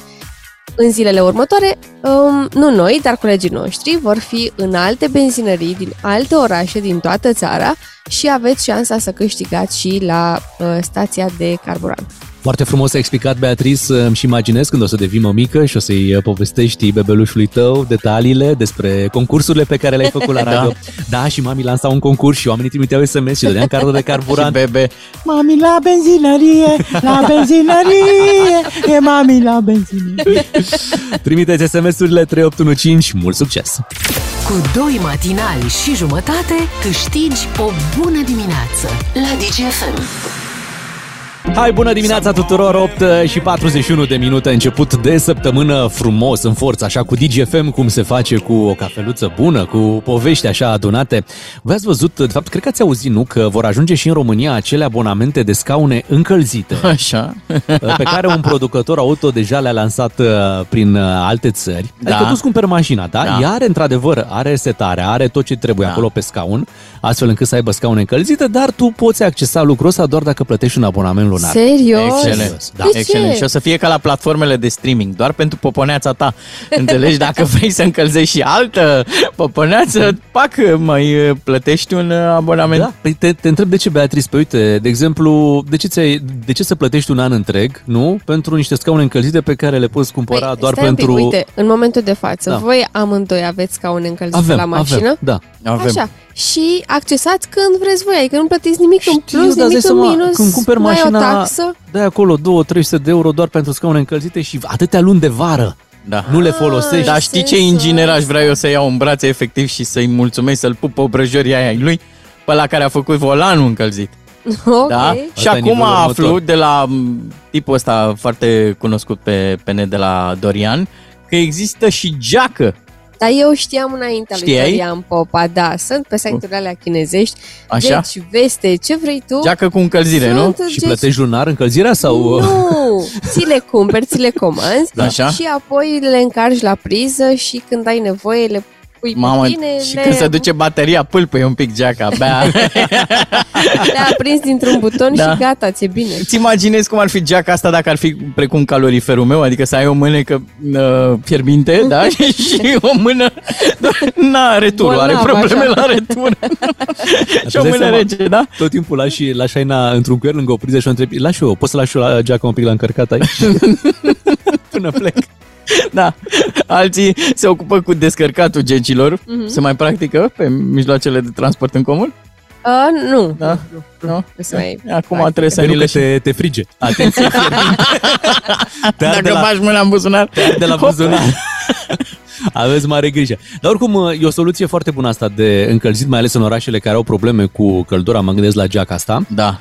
Eu cea mai tare, cea mai șmecheră geacă Eva Eva, Da. am văzut-o la Ina pe, pe Instagram în urmă cu ceva vreme. Era o geacă cu mânecă scurtă. Înțelegi conceptul? Dacă ți-e cald, e mânecă scurtă, e bună. Dacă ți-e frig, e geacă. Și ar fi Dar frumos. ideea e că gecile astea ar putea fi folosite ca materiale pentru campania electorală. Domne, noi îți garantăm căldura, că vine Oh, la calorifer, da, că da. vine pă, prin geacă, promitem că de data asta chiar vei avea căldură. Bravo. Am și un nume, Captain Geacă. Și ar fi frumos să meargă la nivelul următor, uh, cumva când tu ai febră, Așa. să înmagazineze căldura pe care tu o degaji și să o folosească în momentul în care Să chiar ai extragă, da. nevoie. Să extragă și să o, țină, să o țină acolo. Sunt variante. Mă gândesc că și primarul din București ar putea fi interesat uh, de treaba asta, așa că hai să avem o discuție și să vedem dacă ar putea fi uh, ceva de interes sau nu. Dezvoltă mai multe personalități ca să nu vină cu mâna goală la radio. Hai că gata. No, hai! No, dar când? Acum, măi! Unguru Bulan la DGFM. Ca să știi... Hai să-l salutăm și noi pe primarul din uh, București. Bună dimineața! Bună dimineața tuturor bucureștenilor, dar și celor care au făcut duș azi. Bună dimineața! Neața bună! Ați auzit uh, de gecile astea cu încălzire? Am auzit excepțională idee, eu îl urmăresc pe Dorian Popa, îi știu bine munca, cred că și el mi-o știe pe a mea. Ehm, Dacă știam mă, că există gecile astea cu încălzire, vă spun sincer că nici nu mă mai apucam să repar rețeaua de termoficare, că nu are rost efectiv. Mă gândesc foarte serios să înființăm la primărie uh, programul Prima Geacă. Bine, voi nu, că voi ați plecat acum, că s-a terminat, da? Puteți să depuneți o cerere, povestim, nu e problemă. Aveți numărul meu, mă puteți contacta oricând. Dar spuneți-ne mai multe despre asta. Deci ce să vă spun, deocamdată e o idee care ne-ar putea scoate din mizerie. Am vorbit deja cu colega mea Clotilde Armand, mi-a promis că mă pune în legătură cu designerul vestimental francez uh, Gustave Chod, care are o asemenea colecție de geci, se numește Jaca Calorifer. Uh, sunt similare cu cea a lui Dorian Popa, diferența e că nu are un buton pentru reglajul temperaturii, ci e efectiv un termostat din ăla de calorifer, e ascuns în buzunar cumva și din buzunar îți pot regla temperatura. Și sperăm să batem palma pe niște geci, pentru că se știe bine că bucureșteanul gospodar își cumpără bara Golf 4 și iar, iar da geacă. Iar noi venim în sprijinul lor. Bine, nu voi, că voi ați plecat de acasă, văd că. Da, E asta un zic. pic răcit, primarul. Uh, Ajutorul va fi sub formă de cupon sau? Nu, o să-i spunem foarte simplu, adică bucureștenii vor putea să vină la ghi- ghișeul primăriei și să-și ridice indemnizația de geacă. Așa o să-i spunem, indemnizația de geacă și o să avem probabil și un program Rabla pentru geacă. Vii cu geaca ta Moncler, cel puțin, minim Moncler sau ceva cu puf de pinguin și noi îți dăm o geacă nouă și de două ori e diferența. Și adevărul e că altfel mergi ca bombardier în Cismigiu, iarna la 10 grade și altfel sună când agăți o gagică cu ce face fetele, căldurică, căldurică. Nu sună altfel, nu? Și vor aduce gecile astea pentru toți bucureștenii? E, stați, nu chiar că e scumpe gecile astea calori, calorifer, așa, primul venit, primul încălzit, așa va fi. Uh, o să fie, cum spunea poetul, iarna e grea, o mătui mare, unii are geacă, alții n-are. O să dăm măcar o geacă pe familie și o fac ei poștă, ca tigările, știți cum se Oh. face. Uh, Visul meu e să văd copilul ăla care zice mama, dăm geaca mai jos că e prea cald și maica sa să-i spună lasă puiule, mai dă-o și lui tactul că uite e țeapă, nu mai mișcă de 10 minute. Va fi un mare succes, veți vedea, bucureștenii o să și doarmă cu ele. Bineînțeles că și acum se doarme și cu geaca, dar astea sunt detalii. Dar să ne trimiteți și nouă câte una. E, vă trimit, sigur, dar stați să vină întâi. Nu știu acum cu cine să le aduc în țară. O să vorbesc cu Pițuca, am înțeles că dânsul are o firmă de importat chestii. Uh, vă las că mie îmi fierbe apa pe aragaz și uh, cu o cană o să bem cafea, cu restul ne spălăm. Că deocamdată știți cum uh, noi suntem, știți cum zicea poetul, iagna pe uliță. Nu Doar că noi nu, noi, noi suntem încă iagna pe oliță. La revedere! Ungur Bulan la DGFM. Fercheș și Pontoș, dar mai ales Șod. Ca să știi... Bună dimineața, vă spun matinalii DGFM, ni s-a alăturat și Radu Paraschivescu. Bine ai venit, Radu! Bine v-am găsit! Neața, Radu! Neața, te neața, salutăm! neața, ați, salut. obs- ați observat, e atât de frig, au răgușit și clapsoanele. Au, mai devreme tușeau un claxon. Este unul din acele puține momente în care îl găsim pe Radu Paraschivescu într-o benzinărie. Da. da. Mai făceam lucrul ăsta, dar să iau dulciuri pentru alții. Eu cu carburantul n-am probleme. Da, astăzi e dulciuri pentru FCSB. Ei au câștigat uh, în meciul cu CFR Cluj și o să vorbim imediat despre acest uh, meci. E adevărat, da. Uh, un meci care la un moment dat uh, ar fi putut să nu se joace pentru că a căzut nocturna. Mhm. Au căzut mai multe acolo. A stat în cumpănă povestea. Deja oamenii se gândeau la regulamente, iar eu mă gândeam că e a doua oară la rând că se întâmplă ceva când sunt în studio data trecută s-a întrerupt meciul din cauza scandărilor. Corect. Și am spus să aibă grijă cum mă cheamă de acum încolo. și să spunem că în weekend a fost uh, și ziua lui Hagi, o să vorbim uh, și despre Gică Hagi și cei 58 de ani pe care i-a împlinit uh, ieri. Rămânem cu Radu Paraschivescu până la ora 10, sunteți în matinalul DGFM. Radu Paraschivescu vine la DGFM pentru un început de zi ca la carte. Am revenit uh, cu Radu Paraschivescu în direct. Uh, După ora 9 asta se întâmplă lunea și joia, notați-vă acolo în uh, calendar și notați-vă și că astăzi suntem la benzinăria MOL unde ne ocupăm de carduri de carburant și o să avem treabă cu aceste carduri în următoarea lună și ceva, pentru că în fiecare zi vom aduce un astfel de premiu. Radu, o să începem de la meciul de aseară, discuția de astăzi, uh, meciul dintre CFR și FCSB, încheiat cu 1 0 pentru FCSB, deci 0 la 1 cum ar fi, nu că s-a jucat la Cluj. Un, uh, un meci în care golul a venit în minutul 88. Da.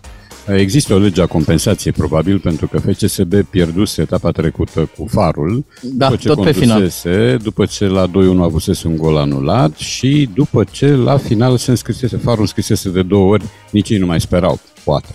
Uh, Ori acum uh, s-a întâmplat exact pe dos, FCSB a jucat foarte bine prima, până la pauză, CFR a făcut mai mult figurație. A recunoscut până și Dan Petrescu. Da, da, da. Detaliul CFR, um, cred că ar fi semnat pentru un 0-0 din minutul 1. Dacă ar fi fost după ei, da, pentru că s-ar fi păstrat distanța de 9 puncte. Corect, corect. Um, Paradoxal, după ce uh, CFR a început să aibă ocazii mari, două mai precis, adică după pauză, a venit spre final și golul FCSB-ului. Da, un meci bun, un meci nestricat de arbitraj, Sebastian Colțescu Aș adăuga nestricat de schimbările patronului.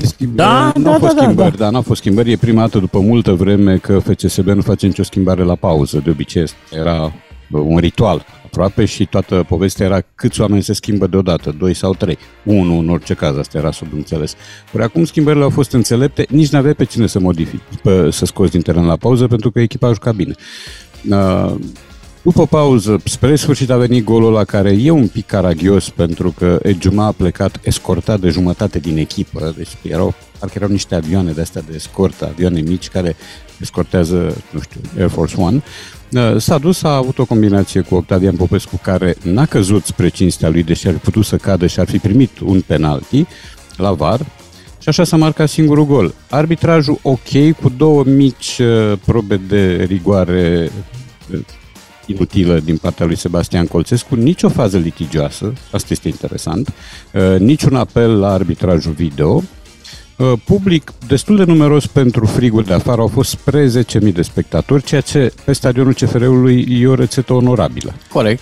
Um, și un meci peste așteptările multora, pentru că oamenii și-au spus e frig, um, echipele joacă închistat, când se întâlnesc nu o să fie faze. A fost și un meci al portarilor, nicio greșeală de portar, nicio minge scăpată, uh, doi portari remarcabili, și Scufet și Târnovanu, și în general o reușită. Deci meciul din punctul meu de vedere, a fost peste ceea ce, ce aș fi așteptat. Deci ai văzut fotbal aseară. Am văzut fotbal, da. Am văzut uh, pe mai multe canale. Începusem să văd fotbal de pe la ora 3 când uh, am văzut-o pe Mallorca jucând. Real a dat impresia la un moment dat că e pe acolo, n-a fost. S-a ilustrat doar prin ratarea unui penalti pe care a pierdut și astfel mobilizat cu o nouă înfrângere a favoriților am venit la, la emisiune de unde am plecat uh, în creierii nopții, însă cu mulțumirea că meciul pe care l-am văzut și l-am comentat, pe l-am deslușit pentru cei care aveau nevoie de povestirea lui, a fost un bun, chiar, chiar Ai foarte zis, bun. la începutul intervenției că au existat și ceva probleme cu nocturna. Eu vreau mm-hmm. să te întreb dacă, de exemplu, undeva în lume există celebrul stadion la Bombonera, mm-hmm. ți s-ar părea justificat să fie și la noi în țară unul la Bombonica? Întreb pe mine ca diabetic. la bombonoaia chiar. Da, uh, era, era să cadă nocturna, s-a întâmplat povestea asta, sigur, faci apel la regulament, regulamentul spune că trebuie să aștepți o oră uh, în care se întâmplă ceva, e pus în funcțiune generatorul de rezervă, că există așa ceva. Uh, dacă după o oră revine nocturna, se dă drumul la meci, dacă mai cade o dată, că s-a întâmplat și așa ceva, meciul se întrerupe firește, că nu o să joci în beznă și se 3-0 pentru echipa vizitatoare, pentru cei care nu organizează. Dacă intra generatorul, ar fi zis Dan Petrescu că aș jucat cu rezervele. Cam așa. Da. Totuși spune că uh, arbitrajul n-a consemnat uh, nicio fază nu, nu au fost fie... probleme, nu. Totuși a, a fost un cartonaj, nu? În, a fost un cartonaj. Aici a fost o, o formă de, nu știu, rigiditate din partea lui Sebastian Colțescu. Uh, pe lângă cartonajul din prelungiri, s-a dat un, i-a dat un cartonaj galben lui Octavian Popescu, care după ce a ieșit din teren la schimbare s-a dus spre suporterii lui să-i salute. Deci nu s-a dus să incite pe nimeni, că acolo era galeria FCSB-ului. Ori Colțescu i-a dat galben, cred că nu trebuia să o facă. Octavian Popescu va sta etapa viitoare, nu va juca. Mă rog, meciul e cu voluntari, uh, oarecum în București, nu chiar acasă, dar pe acolo, pe aproape. Uh, dar altfel, au mai fost niște scene mici cu bulgări de zăpadă, sper să nu fi fost și sluiuri de gheață. Uh, Darius Solaru a avut proasta inspirație să cadă undeva unde era la peluză, unde era un grup de suporteri ai Clujului, puși pe șotii și l-au bulgărit, cum se spune, antrenând în proces și unul sau doi jucători de la CFR Cluj, adică când vezi ținta, nu te mai uiți ce tricou are. La ai acolo în cătare, ai bulgărele în mână, te pui și arunci. O fi scris Colțescu acolo în raport. Au dat cu zăpadă de aia albă. da, ideea e că ok, la finalul meciului 1-0 pentru FCSB, dar la bulgări vedem că da. a, a condus CFR-ul. A condus CFR-ul, ceea ce se întâmplă de obicei unde în meciurile în care există provizii de zăpadă și gazdele au, uh, au ținte facile și, și mobile. Înainte exista un alt obicei și anume ca la anumite faze să vină scutierii cu scuturile să-i păzească da, da, da, pe oamenii aminte. care băteau cornere sau mai știu ce încercau să facă. Asta se întâmplă în continuare în campionatele fierbinți în Argentina, în general în America de Sud există uh, obiceiul ăsta al uh, stewardsilor sau al jandarmilor, scutierilor ce fi, să vină cu scuturile și să-l protejeze pe omul care bate corner, să-l protejeze de simpatia înflăcărată a fanilor adversi. Da. Radu, îți propun să ne mutăm uh, către un alt uh, subiect, către sărbătoritul zilei de ieri. Gică Hagi a împlinit 58 de ani, spune că mm, cumva corpul și mintea nu prea pot accepta vârsta asta, că se simte în continuare tânăr și în putere. Uh, și uh, cu toate astea se și îmbracă, spune el așa, mai, mai sportiv, tocmai pentru a mai acoperi din anii ăștia care se adună acolo. Mie îmi place foarte mult. Din punctul meu de vedere e personajul care are cea mai mare aderență la public din fotbalul românesc. Da, e un personaj care a ștampilat fotbalul în ultimele decenii, a făcut-o și ca jucător, o face și ca patron de echipă și ca antrenor. El este factotum la, la Faru, fostă viitorul. De când a început uh, povestea asta, deja sunt niște ani. Uh, e o echipă articulată de Hagi și o academie fondată de el cu banii lui, cu investiția lui. A reușit să atragă sponsori, a reușit să atragă parteneri și a făcut din viitorul și apoi din Faru o echipă de cupe europene. Sigur, e o echipă foarte bună aici, la noi în Ogradă. E o echipă care în momentul în care iese din România și se duce în cupele europene, nu are mari șanse, sau cel puțin până acum, cât a jucat sub titulatura viitorul, n-a, n-a făcut isprăvi. Însă el este într-adevăr un energic, este un inspirat, este numai o idee, dar captivat până într-atât de fotbal încât poți discuta cu el fără pauză de somn. Deci dacă îți pui ambiție, dacă stai în ture, te mai întovărășești cu 4-5 oameni și dormiți pe rând, el nu doarme și vorbește cu voi despre fotbal cât Mi-aduc e nevoie. aminte, în pandemie, Gică Popescu povestea cum stăteau ei, uh, când era perioada aia de, uh, de stat în casă și stătea Gică Popescu împreună cu, stătea cu Gică Hagi și povesteau, spunea, cu orele, Da, da, da. nopțile astea făceau, vorbeau despre, Da, despre el fotbal. așa este. El așa este și uh, a fost dăruit pentru așa ceva. E unul dintre fotbaliștii noștri emblemă și este un tehnician cu inspirație și cu ochi și flair pentru descoperirea tinerilor. Corect. A făcut lucrul ăsta chiar și când era la Timișoara, n-a stat mult, a fost un an de zile. Uh, A încercat să o facă și ca selecționer. N-are o carieră de antrenor fulminantă, are și eșecuri, cum avem fiecare dintre noi, deci nu există doar acute în palmaresul lui, um, însă e un om care trăiește pentru fotbal, arde pentru fotbal, sigur că nu e un om perfect, n-are cum să fie, are ieșirile lui, izbucnirile lui, conferințele de presă, uneori virează spre altceva, spre spectacole improvizate, uh, are o doză bună de imprevizibil, ca viața însăși, pentru că viața fără imprevizibil n-ar fi viață. Mă uitam pe comentarii și la un moment dat îi zice cineva acolo, între urările uh, adunate, îi zice cineva la mulți ani gicane. Da, și vreau da, să da, te da. întreb dacă ești fanul acestor formule de adresare care parcă îl îmbrățișează pe, pe Și Hagi. ne apropie pe noi de Da. Există o formă de afecțiune, da, pe care sigur că pă, o îmbrățișezi, adică bă, noi nu suntem în raporturi intime cu el, dar prietenii îți pot pune așa, fanii care și-l adjudecă din altă postură decât noi. Corect. Noi când vorbim cu el simțim nevoia să fim reverențioși. Fanul îl tutuiește, pentru că fanul întotdeauna și-a tutuit idolii. Nici, niciun idol n-a primit apelative prețioase, nu, niciunuia nu i s-a vorbit cu dumneavoastră. Iar Hagi a fost ieri uh, sărbătorit la oaltă cu alții, să nu uităm că a fost ziua lui Cristiano Ronaldo, tot pe 5 februarie. Neymar. A fost ziua lui Neymar, tot pe 5 februarie. A fost ziua lui Carlos Tevez, de care lumea nu mai știe. Wow. Tot pe 5 februarie. O zi Există- predestinată, da, spui, nu pentru, Mhm. pentru valoare. Dar noi, Așa pare. noi ne întrebam aici, când îi facem statuia? Am primit omul 58 de ani, adică cât să mai Da. aștepte, nu până facem S-a- statuia. S-a elucidat și misterul, s-a elucidat și uh, cine era ziaristul căruia Hagi a spus nu strâmba măi mustață, pentru că la un moment dat am fost și eu pe lista suspecților. Eu pe vremea aia nu scriam în presa de sport, deci nu era vorba de mine, dar Emil Hosulongin s-a autodeconspirat, a spus că despre el era vorba. El avea un cioc și o mustăcioară pe vremea aia. Și a zis și de ce Nu, strâmba? Uh, da, cred că glumea cu un coleg, nu știu, aveau ceva de, de cârtit și de cârcotit împotriva ceea ce spuneau Hagi și Iordănescu, că erau la, la o conferință de, meci, de, de presă după un meci cu Paraguay, da. un meci pe care îl țin minte, cu Stelea făcându-le tot felul de gesturi spectatorilor. A fost un meci cu focusul scos, cum se spune, deși era amical. Uh, astăzi ne uităm uh, cu venerație la echipa aia. Meciul a fost prost, a fost un amical ratat, mă rog, dar echipa aia era ceva fascinant. Urma Pe lângă ce avem mondialul acum. din Franța. Da, pe lângă ce avem acum.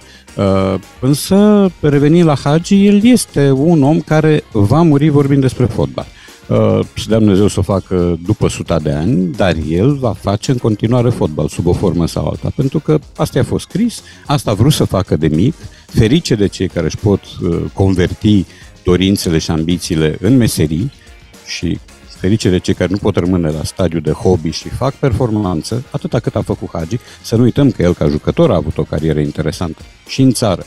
Și afară, a fost un câștigător de trofee, a fost un participant asidu la turnee finale, pe vremea când Naționala României se califica și la europene și la mondiale, a fost un om cu rezultate, un om care sigur a jucat și la Real și la Barcelona, ceea ce este uh, important, n-a fost titular nici colo, nici dincolo, să spunem și asta, n-a fost unul dintre preferații antrenorilor, dar rezervă fiind la Barcelona, l-a idolatrizat pe Johan Cruyff, în care a văzut farul uh, din antrenorat și asta mă bucură foarte mult pentru că la rândul meu cred că Johan Cruyff a fost cea mai mare inteligență din, uh, din fotbal.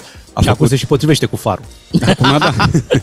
Corect. Uh, și a făcut la, la Galatasaray, a avut o perioadă fastă, ceva mai puțin reușit la, la, Barcel- la Brescia, pentru că și echipa era mică, dar la Galatasaray ajunsese obiectul adulației uh, celor din galeria lui, uh, Galeria Galatei. Era un, unul dintre oamenii cei mai iubiți și a rămas. El, s-a- dacă se duce acum, cu Ianis sau fără Ianis, Ianis e născut la Istanbul, apropo, dacă se duce la Istanbul, va avea parte de manifestări de generozitate spectaculoasă. Cât mai așteptăm până vine viitorul Hagi? Uh, viitorul Hagi însemnând cine? Uh, nu știu, nu. Și e o fac un obsesie, talent, e o nu va obsesie mai- a microbistului nu va român. mai avea Cu așa ceva. siguranță nu fiul lui Hagi. Nu, nu, Ianis e la distanță mare, el e un om uh, foarte decent și încearcă să-și facă treaba cât mai bine și vine acum după un accidentare de aproape un an, uh, dar diferența e mare. Jordi Cruyff nu semăna deloc cu Johan Cruyff. Uh, Mircea Lucescu și Răzvan Lucescu sunt și ei diferiți. Uh, nu întotdeauna așchia sare unde trebuie, da? când zboară din trunchi. Dar următorul Hagi nu știu dacă va apărea și nu știu dacă e înțelept din partea noastră să-l așteptăm. Lucrurile par să meargă pe tobogan și ca selecție și ca valoare. Om avea noi resurse de talent nativ, dar ori nu le grădinărim bine, uh, ori ceva se întâmplă și există o hemoragie de talente, așa cum exista înainte hemoragia de creiere, care ducea la exod de inteligență. Radu, îți mulțumim pentru această analiză la mulți ani lui Gică Hagi pentru cei 58 de ani. Ne apropiem de momentul în care ascultăm știrile DGFM. Revenim după. Eu nu vreau să trăiesc cu nu se poate. Că nu avem, nu putem, dați înainte de toate binele. Scoateți oamenii care fac bine în România, performanță, să devină exemple. Rău aruncați-l la gunoi, nu e bun de nimic. Ilie Dumitrescu întârzie, pasează pe partea dreaptă lui Hagi, gol! România! Gheorghe Hagi! O lecție de contraatac pe stadionul din Los Angeles dată de echipa României vicecampionilor mondiali. Bravo români! Bravo România! Beatrice, Miu și Ciuclaru sunt doi matinali și jumătate. Întreaga dimineață la DGFM. Ca să știi! Bagă norocul în viteză. Cu DGFM câștigi carburant pentru tot anul și carduri pline cu combustibil. Ca să știi. Puțin mai devreme am lansat uh, concursul nostru și este momentul să descoperim uh, cine este primul câștigător. Uh, Bineînțeles, partea cu SMS-uri, pentru că noi deja am dat uh, în această dimineață carduri de carburant uh, celor care au venit în benzinăria MOL în care ne aflăm acum. Vă reamintim, suntem în direct din benzinăria MOL de pe strada Nicolae Caranfil, din București, nordul capitalei. Suntem aici și, bineînțeles, cei care ascultă DGFM și au uh, memorat postul pe 1, pe 2 sau pe 3 se bucură de aceste carduri pe care le pot câștiga aici la noi. Așa îmi place când suntem generoși, Doamne, frumoși de noi. Și stați liniștiți, dacă nu ați fost uh, selectați astăzi să intrați în direct cu noi, aveți o șansă la marele premiu de 5.000 de lei pe care îl vom da la finalul campaniei, adică la început de lună martie. Măi, stați liniștiți, a zis și Bea. E, chiar așa. În această dimineață am- am lansat puțin mai devreme concursul prin SMS pentru cei care nu sunt din București și care vor să participe așa la distanță și să câștige un card de carburant. A fost extras Viorel din Oradea, să-l salutăm. Bună dimineața, Viorel! Bună dimineața! Neața. Viorel, ești clar un uh, norocos pentru că, iată, primul uh, card de carburant pe care îl oferim uh, prin uh, înscrierea cu SMS uh, merge către tine. Bravo! Bravo, bravo! Uhuhu! Care este radioul tău preferat, Viorele? Digi. Bravo! Bravo, excelent răspunsul. Și acum să nu-mi zici că ai câștigat uh, prin uh, SMS, dar de fapt aveai și memorat pe 1, pe 2 sau pe 3 în mașină. Da, pe 1 și pe 6 am. Memorat. De două ori am prins, uh, am prins două, două butoane la Viorel în mașină. Viorel, uh, te felicităm, uh, ești foarte norocos. Ți se mai întâmplă treaba asta? Sau doar azi? Eh, Să știți, de când aveți concursuri, tot timpul particip. Asta este Mulțumim. prima dată. Am Asta e fost- bine că nu ești pe interes. Asta îmi place cel mai mult la tine. Da, e frumos. Te felicităm pentru premiul card de carburant în valoare de 300 de lei la Viorel din Oradea merge acest uh, card și vă reamintim, dacă nu reușiți să câștigați acum, toate SMS-urile trimise vor avea șansa să participe pentru extragerea finală unde avem un premiu de 5.000 de lei pe un card, practic carburant pentru un an întreg. Excelent. Este premiul pe care îl vom oferi la finalul concursului nostru. Îl felicităm pe Viorel, pe toți cei care s-au înscris și mult succes la acest concurs care iată începe de astăzi la DGFM. DGFM și MOL România îți alimentează dorul de ducă în fiecare zi. Ca să știi. Bună dimineața! A început de săptămână aici cu DGFM. Suntem cu Radu Paraschivescu. Radu, poate ai auzit de această înregistrare care a devenit uh, virală din timpul audierilor pentru funcția de șef al ICR Lisabona. În comisia din uh, Parlament s-a întâmplat acest lucru. Uh, Protagonist și candidat uh, în urma acestei audieri a fost uh, uh, Dinu Gându. Hai să auzim uh, ce s-a întâmplat acolo.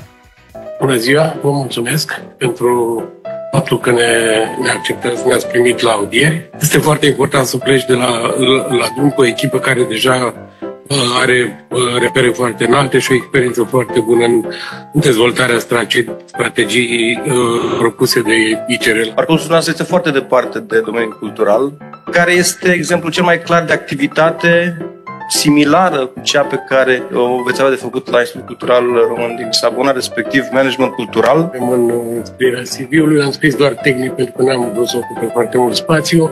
Ați menționat că veți promova uh, autori români lansări de carte. Ce autori aveți în vedere? Sigur, uh, evident că pot să enunț acum două, trei nume, uh, dar nu- nu ar fi corect. Deja ICR Portugalia are deja un, uh, o, o, pe anul 2023 cred că uh, Bun, acesta este practic uh, cel care își dorește să fie șef al ICR Lisabona. Și că... ICR Lisabona, nu ICR Portugalia. Portugalia, cum zice corect. lui, da. corect. Uh, Tu ai o relație specială cu, cu Portugalia. Am, e adevărat. Și am o relație bună, sau aveam cel puțin, cred că e corect să folosesc imperfectul, aveam o relație foarte bună cu ICR Lisabona, cu oamenii de acolo pe care îi știu. Uh, Îi știu pe precedenții directori, care au doi oameni de ținută, și Vasile Popovici Bazil, cum îi zic amicii, care e din Timișoara, și Daniel Nicolescu, fostul uh, director al ICR Lisabona, care sunt niște oameni de carte, într-adevăr, și de inițiativă culturală. Să le spunem ascultătorilor, ICR este Institutul Cultural, Cultural Român, Român. care Da, are da. mai multe, să spunem, filiale Da, sau da, da. reprezentanțe Prin, uh, prin lume. în orașe importante din Europa, și la Tel Aviv și la New York. Uh, și acolo trebuie puși oameni, uh, dacă se poate, cu un profil cultural marcat și cu deprinderi de management cultural. Pe Ceea aia e, ce- dacă se poate. Ceea ce aici nu e cazul. Eu am, uh, am mazochismul necesar ca să fi auzit și audierile de data trecută când doamna Mihaela Toader, mi se pare, a fost numită uh, ca director plin, pentru că Dinu Gându cred că va fi numit director adjunct. Uh, și dumneavoastră a început prin a spune că n-a fost niciodată în Portugalia, dar că asta e o ocazie bună uh, și că limba nu o știe. Uh, dar a vrut să se apuce să învețe ceva portugheză, din păcate a apărut pandemia, deci pandemia a fost un element de stânjenire în achiziția de noțiuni în portugheză. Um, Eu zic dar- să ne bucurăm că nu e domnul Șumudică pe, pe listă. A, fazem-o, fazem-o în televizau. Păi Uh, cum? Da, uh, sigur, dacă vrem să fim glumeți, da, putem să ne, ne felicităm că nu e șumudică. Uh, Dacă nu vrem neapărat să fim glumeți, putem deplânge tipul ăsta de contracultură și de antimodel pe care îl promovează ICR-ul la ora actuală, nu peste tot, că nu e cazul să generalizăm, dar în anumite locuri uh, sunt personaje care n-au ce să caute. Dincolo de prestație de la audieri a uh, Catinca Nistor și de toată povestea cu locuința care costă enorm, cu chiria, um, eu mă gândesc că ce figură ar fi făcut un Dinu Flămând la conducerea ICR Lisabona. Dinu Flămând este un prodigios, deci este un erudit, e un om care îți poate traduce din franceză în portugheză direct poezie, Uh, este un om care știe, cred, 5-6 limbi străine în intimitatea lor, este un performer cultural, este un om cunoscut, nu doar în România, ci și în Europa, și este un om cu care am avut plăcerea să stau de câteva ori de vorbă, e o încântare. Uh, Cred că trebuie să ai niște deprinderi, într-adevăr, de management cultural, pe care le pot aduce și adjuncții sau oamenii de acolo din ICR, dar trebuie să fii și reprezentativ pentru zona pe care o acoperi. Ori Dinu Flămând este un om reprezentativ. Am mai avut și alții. În gestiunea de ce Patatevici nu am ajunge? avut foarte mulți. De ce nu ne s-a gândit trebuie? la el. Nimeni nu s-a gândit la el. Există tot felul de uh, clienți de partid, da?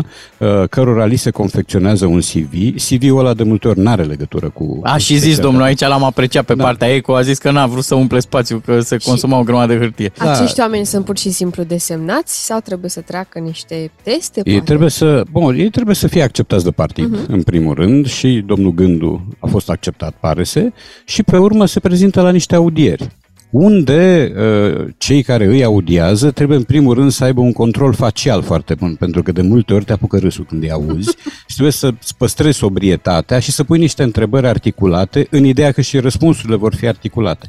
Dar am văzut și la audierile de data trecută niște răspunsuri palide, străvezii, care nu recomandau validarea sub nicio formă.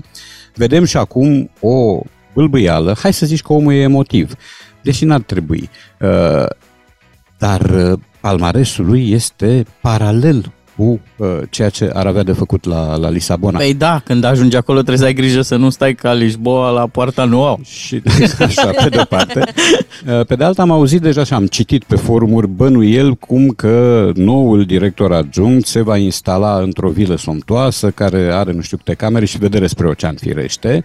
Uh, Eu am fost în vizită la precedentul director, uh, adjunct la, la Daniel Nicolescu, uh, care stătea într-una, cu soția într-un apartament de două camere, uh, unde nu stătea, adică în blocul acela nu stătea doar el, stăteau toți oamenii din ambasadă. Ambasada era la o distanță uh, foarte mică. Prin urmare, uh, povestea asta cu castelul în care stă fiecare demnitar ajuns în străinătate e o fabricație, nu-i, nu-i de adevăratele. Dar putem lua în calcul că e un post călduț? Adică în Lisabona așa ar Termic. trebui. da, da, da. Uh, E un post uh, care te obligă la niște, la, la o anumită prestație uh, dintr-un oraș fascinant. Da? Adică eu am văzut Lisabona de 5-6 ori și m-aș duce oricând înapoi. Um, ai niște raporturi culturale bine închegate. Domnul părea chiar pe raporturi, era fixat, Da. avea, era fiert pe raporturi. Uh, raporturi, să nu fi fost pe rapoarte. Uh, raporturi bine închegate, ceea ce uh, s-a întâmplat în ultimii ani și prin mijlocirea oamenilor care au fost directori de ICR și prin mijlocirea ambasadei. Să nu uităm că își termină mandatul acum Ioana Bivolaru, care a fost un ambasador excepțional, cunosc și știu ce a făcut acolo. Prin urmare, e nevoie de mai multe lucruri. Uh, Dacă trimiți o mogâldeață, dacă trimiți o om o mâie care se bâlbâie în limba lui și eventual în altă limbă, nu rezolvi nimic. Îți uh, emiți singur un semnal prost și uh, îi faci pe ceilalți să se întrebe dacă așa arată crema, oare cum o arăta drojdia? Deci asta este întrebarea pe care eu mi-o pun de multe ori când vine vorba de ICR-ul de acum, din Deci- mandatul ăsta. Trebuie să specificăm, trebuie să le specificăm mereu faptul că noi avem crema în țară, nu lăsăm să plece crema da, din da, da, țară. da, da. Și acolo, într-adevăr, Să îi vă trimitem- luați gândul. Da, îi trimitem pe cei mai puțin Să vă luați valoroși. dinul să spunem. gândul. Bun, acum să trecem la un alt subiect, Radu. Pe finalul emisiunii noastre, zilele trecute auzeam uh, de la Will Smith și Martin Lawrence că pregătesc deja o continuare la filmul Bad Boys. Vă aduceți aminte de acest uh, film din anii 90, nu? Parcă așa era. Um, și ne-am gândit că ar fi un moment bun să vorbim și noi despre, despre filme în această dimineață, așa cu nostalgie. Că de filme pe Tea care- Leone nu puteai să zici tu două vorbe și o poză. Filme pe care le-am vedea non-stop sau la care ne-am dorit continuare. Ai vreun film la care, la care visezi așa că ar fi frumos să aibă o continuare? Uh, am câteva, uh, dar bun, avantajul vârstei este că eu pot plonja în anii 70 uh, și pot să-mi aduc aminte de filmele văzute atunci pe care le-am văzut de câteva ori și pe care le-aș revedea oricând. Și unul este, uh, cred că unul dintre primele filme ale lui Ridley Scott, și anume Dueliștii. Dueliștii este un film de atmosferă și de epocă și un film fals istoric, uh, pornind de la o întâmplare reală din timpul campaniilor napo- napoleoniene, cu doi ofițeri, fiecare este avansat în grad, în funcție de campaniile care se desfășoară, și tot timpul îi găsesc pricină de duel. Uh, și este un film cu o culoare excepțională, cu o interpretare este Harvey Keitel într-un rol de tinerețe, cu Keith Carradine, cu Albert Finney, cu Edward Fox, deci distribuție e foarte bună. Um, e un film pe care l-am văzut de multe ori. El este făcut după o povestire a lui Joseph Conrad, care chiar așa se cheamă. Pe urmă, uh, continuări. Da, mai am, uh, mai am niște filme cărora le-aș fi văzut o continuare și pe care le-am văzut abuziv, că ăsta e termenul. BD. Uh, Dr. Queen. Uh, unul este The Goodbye Girl, se chema în original, Adio, dar rămân cu tine a fost traducerea. Tot un film, un film pe care l-am văzut prin anii 80, l-am văzut și cu colegii de facultate, la un moment dat îl jucam pe roluri. Deci îl văzut a 20-a, 30-a oară. Era un film cu Richard Dreyfuss și Marsha Mason, după o piesă a lui Neil Simon. Neil Simon a fost unul dintre uh, dramaturgii pe care noi am îndrăgit foarte mult în, în studenție. Are spoiler în titlu, adică adio, dar rămân cu tine, adică se știe deja? Nu, nu, Ah, nu, nu, ok. nu te duce la nimic. Și uh, în original era The Goodbye Girl, dar de multe ori traducerile se îndepărtează mult de, de original. Și uh, marota mea, care a existat și în carte și care s-a transmis în film, este Cei Trei Muschetari. Uh, din care am tot văzut. Adică, sigur că a existat și o versiune, cred, de anii 50, se pare cu Gerard Bare, care a jucat și în Scaramuș, dar exista versiunea 79 cu o distribuție fastoasă, cu Oliver Reed, Michael York, Faye Dunaway, uh, tot felul de oameni de ăștia mulți. Deci ți-ar plăcea o continuare la ce Mi-ar plăcea, da. Mai ales că Ai am fi văzut- de acord și ai- cu varianta 2 și jumătate? Dar uh, masca de fier, care... Am văzut și masca de fier de Mhm. câteva care ori, are da. totuși Are povestea celor legătură, trei da, pentru că muschetari. sunt și muschetarii acolo, dar am avut grijă la cei trei muschetari să văd toate versiunile, adică să o văd și pe asta un pic SF, de acum nu știu câte ani cu Mila Jovovich, cu tot felul de corăbii care zboară și cu Orlando Bloom pe post de duce de Buckingham și cu Christoph Waltz în rolul lui Richelieu. Uh, l-am văzut și pe cel intermediar cu Charlie Sheen și Chris O'Donnell și Rebecca de Mornay în rolul lui Milady. Deci este o, e filmul pe care l-aș vedea și este cartea pe care aș reciti eu pentru că, pe de o parte, mi se par cele mai cărnoase produse culturale, cu mintea mea de copil mare, Uh, pe de altă parte, fiindcă te întorci în vârstele de altă dată și ai impresia că uh, întinerești un pic. Sigur că e o impresie și sigur că eu știu că e o impresie, dar, repet, uh, nostalgia rămâne, lucrează și cred că astea ar fi filmele mele. Vorbele tale nu rămân fără efect, mi se șoptește în cască, marii regizori deja s-au apucat și vine un breaking news, se face Team Building 2. Da. Ah, ce în sfârșit. Ca răspuns la cererile tale. E și o continuare la Romina? Albina. Romina și Albina. Albina Power. Ok. Da, și uite, ne întreabă cineva, de ce nu punem și la muschetari? Da. Ah, cam astea sunt filmele mele. Nu știu, cred că mai aveam câteva. Uh, Dar zi nu știu, zi o comedie bună care, care ți-a plăcut. Păi The Goodbye Girl era comedie, Adio rămân cu, dar rămân cu tine era comedie. Ah, da, uh, eu să știți că văd foarte rar, vedeam înainte, acum văd mai rar filme inteligente. Uh, Nu prea mai sunt. Mai sunt, Sau mai da, sunt pe la festival, da, pe la... Nu, nu mă simt uh, echipat neuronal cum trebuie ca să pătrund profunzimea lor. Un film uh, de duzină pe care l-am văzut de foarte multe ori este Liar Liar. Dacă tot vorbim de comedie. Mie îmi place Jim Carrey. Da, face un rol impecabil. Face un Foarte rol bun impecabil Liar și este un excepțional actor de dramă, ceea ce mai puțină lume știe. Adică el se strâmbă, îl imită pe Steven Spielberg la Eternal ceremonii. Sunshine of a Spotless da, Mind asta e un- spun. o El este un bijuterie. actor de dramă foarte bun, care însă e folosit, e exploatat în registrul ăsta, pentru că știe să imite brontozauri, are o mobilitate fizionomică senzațională. Da, uh, dar la el iarăși, l-am văzut de nu știu câte ori, știam replicile și pur și simplu l-am văzut inerțial. Cred că și politicienii din România se uită. Da, pentru Morgan Freeman. Păi, dar voi, voi n-ați zis despre filmele voastre. Păi nu mai face nimeni Dallas. Nu mai? Cum se făcea? și nici salvați de clopoțel. Apropo de salvați de clopoțel, cred că, uite, tocmai s-a sunat și trebuie să, să ieșim Of, în pauză. bine, vorbim mâine atunci. Dar ne întoarcem mâine dimineață. Cu Radu ne reauzim uh, joi din studioul uh, DGFM. Dacă v-ați înscris la concursul nostru e foarte bine. Vă puteți înscrie în continuare pentru a câștiga carduri de carburant și, uh, bineînțeles, ascultați cu mare atenție pentru că vă vom anunța care sunt următoarele benzinării în care colegii noștri vor ajunge pentru a oferi carduri de carburant celor care au memorat DGFM în mașină pe 1, pe 2 sau pe 3. Gata cu emisiunea de astăzi. Mâine dimineață 7 fără 10 vă dăm din nou întâlnire. Noi suntem doi matinal și jumătate, Beatrice, Ciuclaru și Miu. Diminețile tale se înmulțesc cu 3. Cu Beatrice, Miu și Ciuclaru la DGFM. Ca să știi...